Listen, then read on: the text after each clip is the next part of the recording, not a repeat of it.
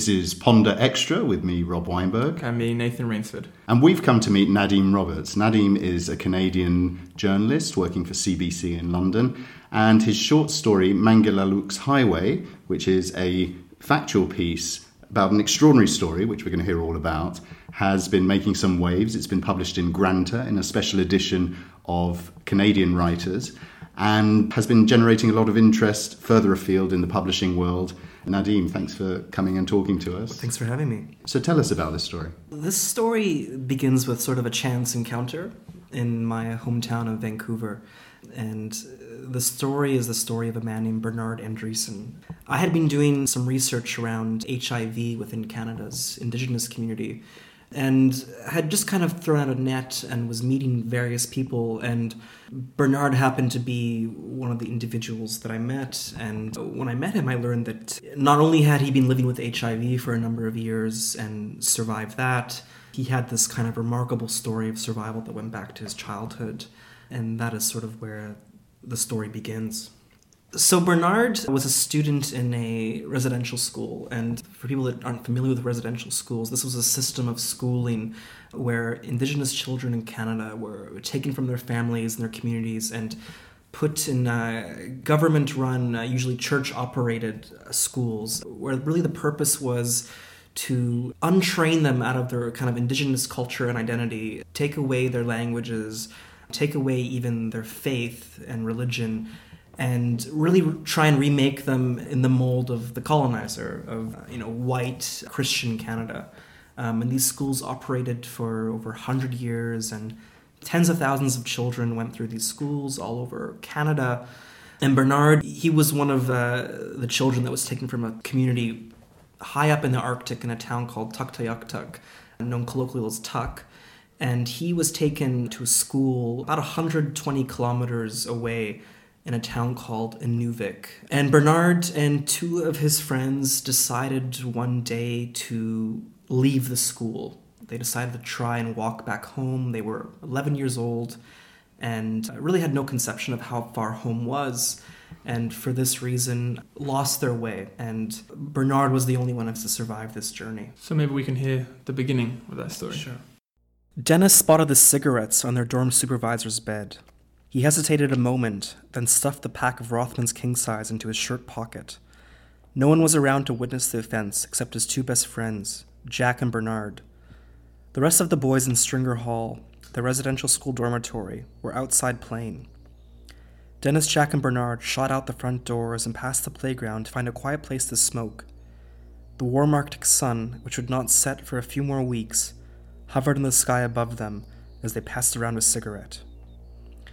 It was 24 June 1972, a Saturday, and in a week the three boys and their classmates attending the Sir Alexander Mackenzie School in Inuvik would head home to their small hamlets across the Arctic for summer break.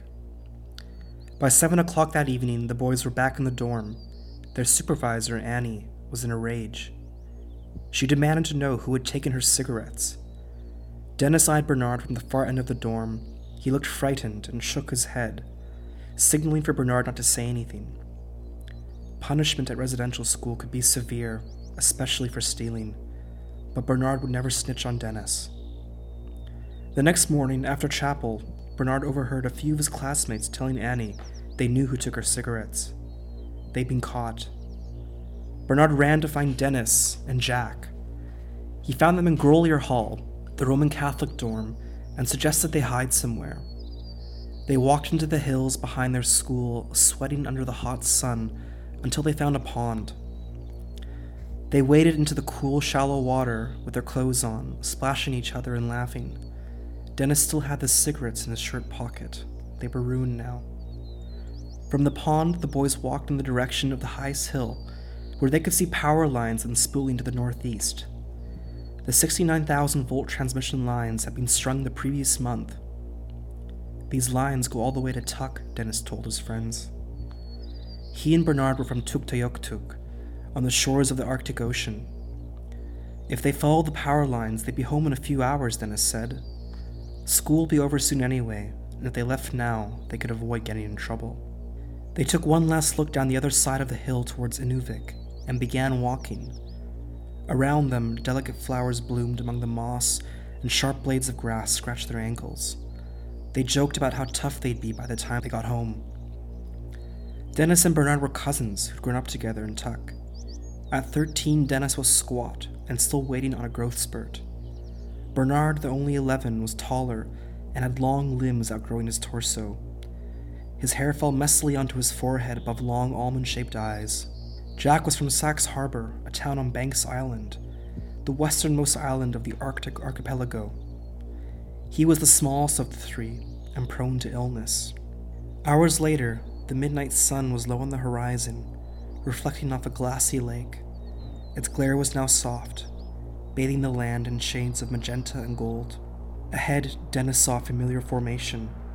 Look, said Dennis, there's a pingo. In front of them was a 40 foot high conical hill that looked like the pingos that surround Tuk. Pingos are only found in a permafrost environment and are the result of frozen ground being forced upwards by the pressure of subterranean water. For centuries, the Inuit of the Mackenzie Delta region have used them as navigational aids and lookouts for hunting. Visible from dozens of kilometers away across the tundra, they jut up against the northern horizon like mini volcanoes. The boys raced towards the Pingo. But it was just another hill, one of many with no end in sight. Worn out, they looked for a place to sleep and found a log that would shield them from the chilly northwest winds. All they had on were t shirts, shorts, and sneakers. The day had been hot, but now they were shivering. They huddled closer to keep warm, and Bernard began to pray, as he did every night before bed at Stringer Hall. Our Father in heaven, hallowed be your name, he whispered to the skies above. Lead us not into temptation, but deliver us from evil. So, why did the three boys not return to the school? Was it really the fear of punishment for stealing the cigarettes? You know, these schools were places where children were made to be scared. These schools were not nice places. The teachers and the nuns and the clergy that ran these schools, they weren't there thinking what was best for the children. And so, really, there have been thousands of cases of children who were both physically and, and sexually abused in these schools, children who died in these schools. And really, the horror stories of the things that happen in these schools. It's kind of not hard to understand why they would turn away and never go back, especially once they'd stolen from one of their teachers. They would not be welcomed back with open arms. They would likely be punished very severely, likely beaten. And if you're an 11 year old child and you think you can avoid a severe beating, then chances are you'll do that. But also, they were so young that they had no conception of how far away their home was. And this stretch of the Arctic, there's really nothing there. It's, it's wilderness in its purest form. It's a wet land, especially in the summer. It's uh, almost more lake than land, much of it, especially when the ice melts in the summer. And it's incredibly dangerous. And even for an adult who knows the lay of the land quite well, it would be a challenge to try and navigate your way through it. But imagine now these three boys, children, trying to navigate this land to get home. They didn't really have a chance. And it's miraculous, really, that even one of them survived this. Maybe we can hear from your first visit. Today, the only way to travel between Inuvik and Tuk in the summer months is by plane. In June 2017, 45 years after Dennis, Jack, and Bernard started walking home from residential school, I boarded a 19 seat, white and blue DHC 6 Twin Otter. The 140 kilometer flight would take 30 minutes. From the air, the hummocky landscape resembled a camouflage pattern greens and browns of all shades, pockmarked with hundreds of lakes and waterways. What from high above appears to be solid grassland is anything but. The permafrost prevents water drainage, and after the spring thaw, the land above it becomes a bog of decomposing vegetation and moss that, like quicksand, can swallow animals as large as caribou. During the winter months, an ice road capable of supporting cars, trucks, and skidoos along the frozen Mackenzie River used to connect Inuvik and Tuk. But a month before my arrival, the ice road was closed for good by the government of the Northwest Territories after decades of service. From the plane, I could see occasional glimpses of a new, near finished road. This was the long awaited Inuvik Tuk all season highway that would open in a few months. In 1959, the Canadian government decided to build a 730 kilometer gravel road from just east of Dawson City, Yukon to Inuvik. Oil and gas exploration in the region was thriving, and a highway across the Arctic Circle was needed to transport equipment and men to and from the drill sites. By 1972, Prime Minister Pierre Trudeau had announced the construction of yet another highway between Fort Simpson and Inuvik, after which he promised work would begin on the final stretch of highway that would connect Inuvik to Tuk.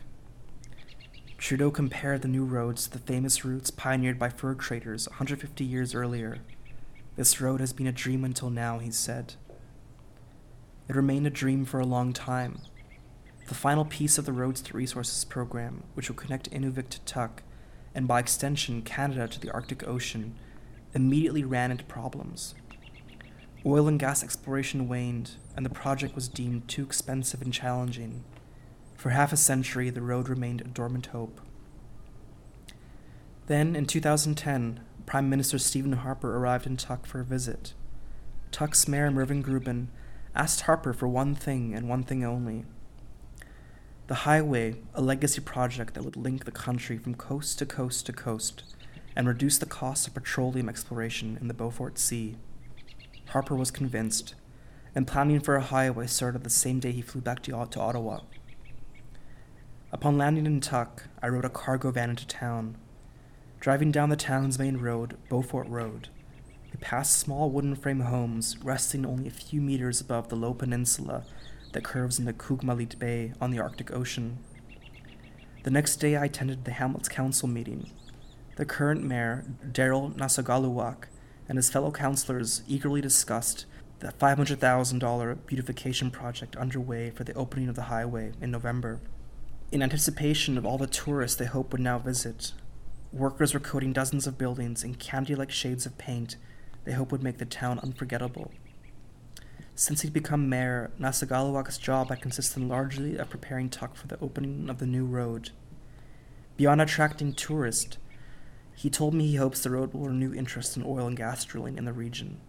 Nasogaluak challenged Justin Trudeau's five year Arctic drilling ban, telling the PM at a recent town hall meeting in Yellowknife, We're at a loss of what we'll do next. At 32%, Tuk's unemployment rate is three times that of the rest of the Northwest Territories and five times the Canadian average. For Nasogaluak, the road represents more than an all weather route to their hamlet. It's a long awaited path that he and many others in the town of 900 hope will help their community prosper.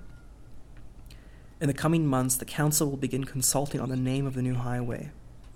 Mervyn Gruben's family wants the highway named after their recently deceased patriarch, Eddie Gruben, Eddie founded E. Gruben Transport, which was building the highway with Inuvik based Northwind Industries. He was an influential figure in the Northwest Territories and died a multimillionaire at age 96. But another proposed name acknowledges a different part of Tuk's history. Many of the town's elders are residential school survivors. None of them have forgotten that day in June 1972 when three of their classmates ran away. Back when the road was still a dream, those boys attempted to walk it.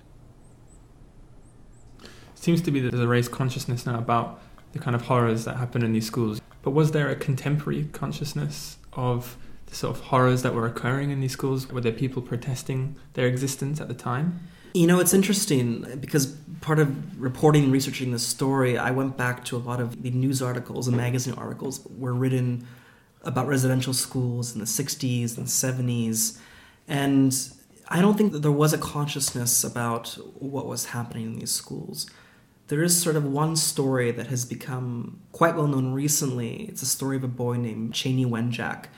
And his story was written in sort of a, a national magazine at the time. And he was a boy who had escaped a residential school in Ontario and tried to walk back home to his family. And he died on the way.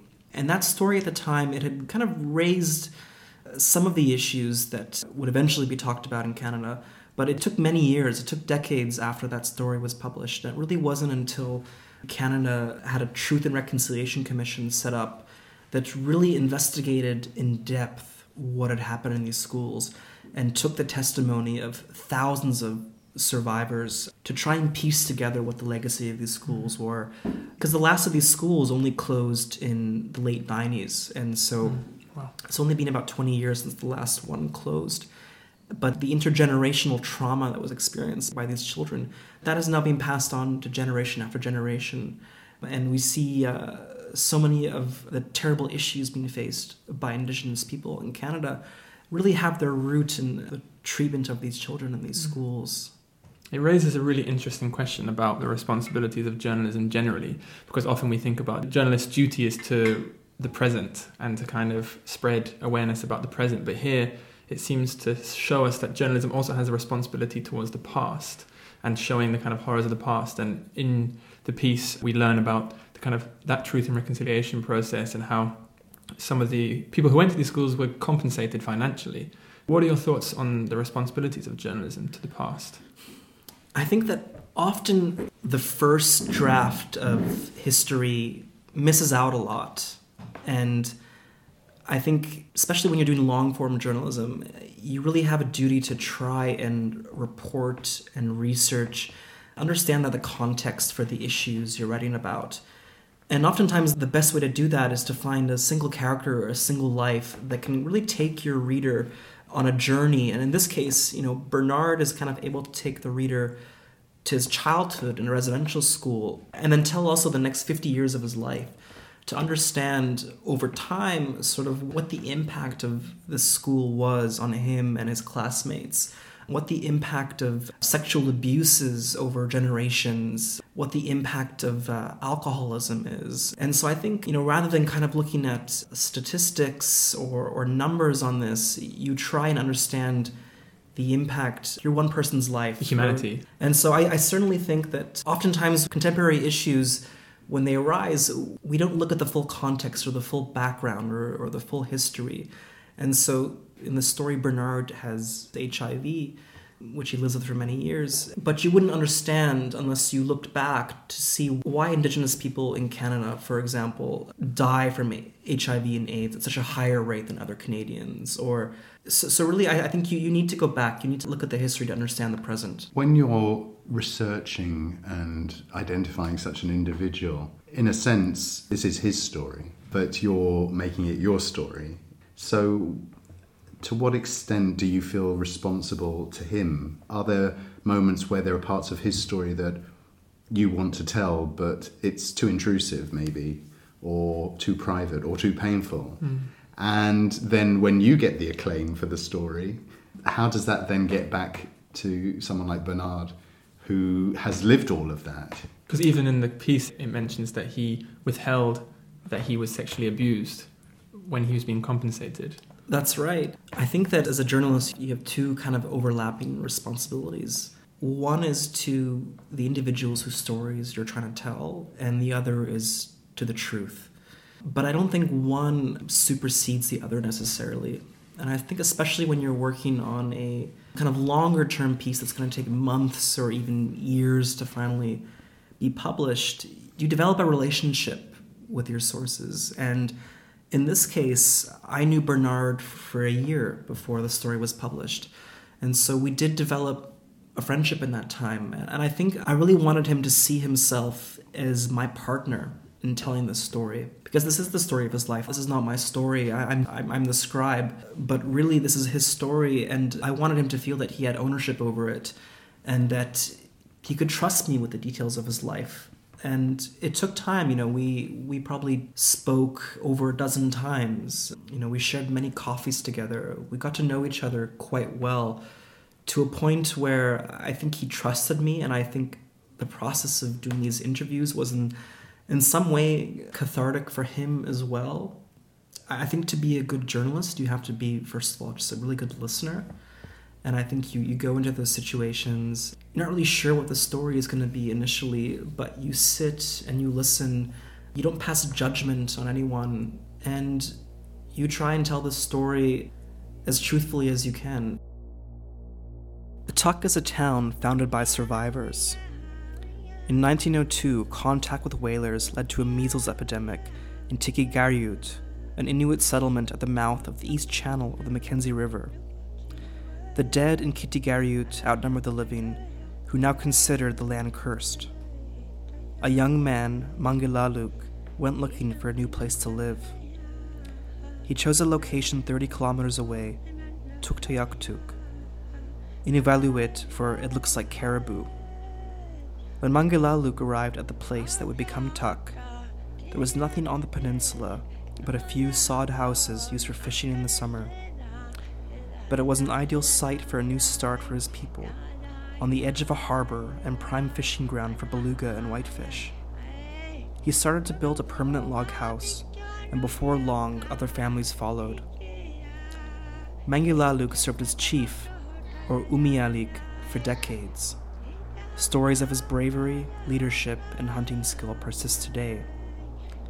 People believed he was a shaman with the power to shapeshift into a polar bear.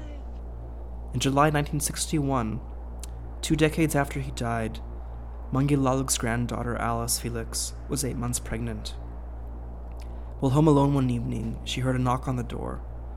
She wasn't sure if she was awake or dreaming when the door swung open. A three meter tall polar bear stood in the doorway. It walked up to her put its snowshoe sized paw on her pregnant belly, and began to speak. If it's a boy, you name it after me. A traditional belief among the Inuit is that human spirits live on after death. After passing, the spirit of the deceased is able to inhabit the body of a newborn, should the child receive the spirit's mortal name, whereupon the child acquires its namesake's soul and powers. When Alice gave birth to a son two weeks later, she gave him two names. The first was Mangilaluk, the second was Bernard.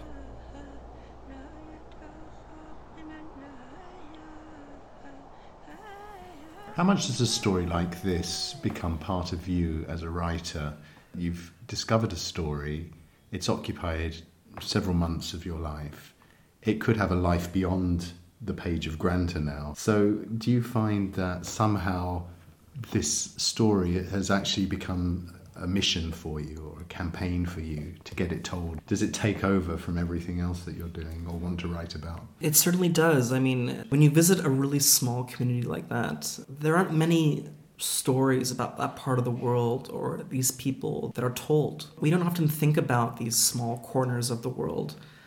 And so I think to find someone like Bernard, who's from this place and has had these experiences, and is willing to share them, I think it's a remarkable and important window into a life and experiences that we otherwise would never hear, that uh, we ourselves would never get to experience. And, and I think that is sort of part of the mission of journalism is, mm. is to help us understand our world a bit better help us understand the people in our world a bit better. Because mm. I suppose it sheds light on a corner of the world within a nation which is so prominent. And um, there have been a number of journalists recently who have been doing things like that. You had S Town from the producers of This American Life, and that also shed light on a community that exists at the fringes of mainstream society. Did you listen to S Town?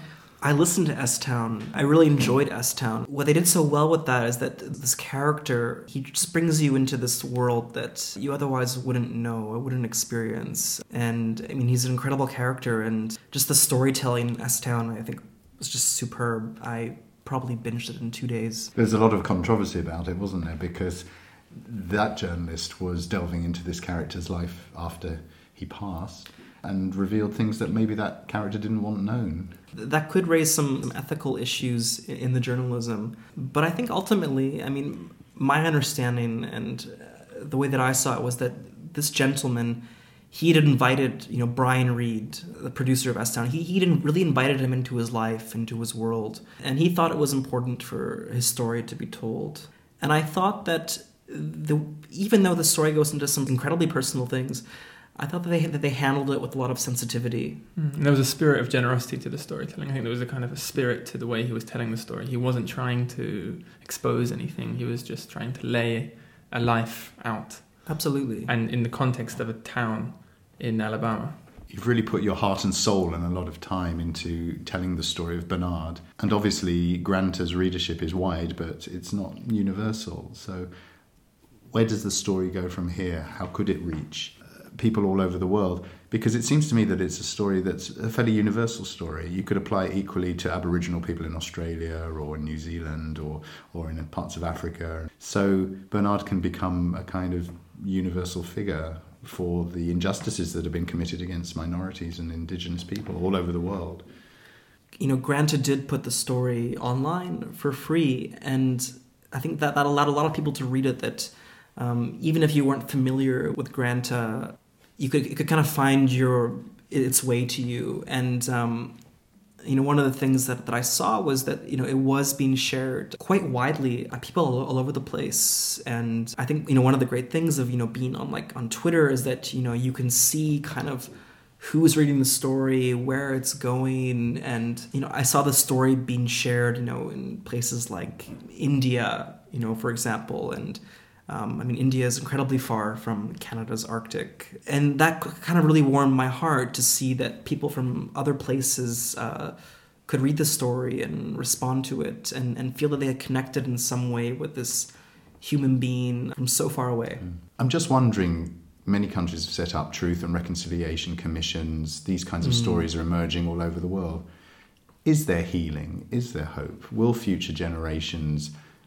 For sure look back in horror at the things that were committed, but at the same time realize that the people that were their oppressors are now their neighbors and there can be some hope and there can be some moving forward together. I think that there is hope, but I think it will take generations for some of these wounds to heal. And it won't just really happen by itself. I, I think we kind of have to take proactive measures. And I think part of that is trying to empathize with people whose experience is different than your own. And I think that's often what journalism and and art is trying to make fiction people yeah. do is to see the world a little bit differently from a different point of view and and maybe that has the capacity to change how you see the world and how you act in the world i think you know even for me writing this story it it changed how i saw the world and through writing this story i developed a friendship with a 56 year old Inuit man. You know, otherwise I may not have never met someone like Bernard and developed a relationship with him and understood the world from his point of view. And that really, I, think it's it's it's that understanding, and it allows you to um, change how you see people and change how you see yourself. The current pulled Bernard downstream. He had no energy left. Nearly two weeks had passed since he had walked away from Inuvik and he had used every bit of his strength to get this far. He thought about his family back home his stepmother, Bessie, his biological parents, Alice and Joseph, and his many siblings. He wanted to see them again. He kicked his feet and swung his arms to get back to the shore, but he still had to cross this river. He climbed a hill to get a better view and saw a spot where he could safely cross. He traversed there and then came to two big lakes. Going around them would take too long, so he waded between them. The water was shallow, and he could see small fish darting between his legs. After passing through the lakes, he looked in the direction of Tuk. The sun was low, and he was exhausted. He found a small hole to sleep in. It was a perfect fit for his emaciated body. He said his prayers and fell asleep. The next morning, a loud whirring noise woke him up. He thought he was dreaming, but he could feel the vibrations in the ground. Climbed out of the hole and saw a helicopter getting ready to take off. He ran towards it, but it was too late. It was climbing higher and higher into the sky. Bernard was near Kitigariut, the cursed land his great grandfather and namesake Mangilaluk had left behind. Seventy years earlier, hundreds of his ancestors had perished here. Now, as Bernard crossed the landscape which his descendants were buried, he felt his own death was near. After walking for another hour, starving and barely able to keep his head up, he reached the top of a small hill. A sudden jolt brought life back into his weakened body. In the distance, he could see the pingos. This time, they were unmistakable. He fell to the ground and started crying. He thought about Dennis and Jack and wished they were with him. He hoped they were okay. Tears streamed down his face as he began to walk the last 10 kilometers home. A few days later, and a couple weeks before his 12th birthday, Bernard was recovering in Inuvik General Hospital. After 14 days of walking, he had lost nearly 30 pounds, and his shoes had to be cut off with scissors because his feet were so badly swollen. He was suffering from trench foot. After Bernard was found, 15 men in Inuvik and 12 in Tuk searched along the power lines for Dennis and Jack. Some walked for over 16 hours, but they recovered only one body Jack's. People figured Dennis either drowned or was eaten by an animal. Every summer, his mother went looking for him along the power lines.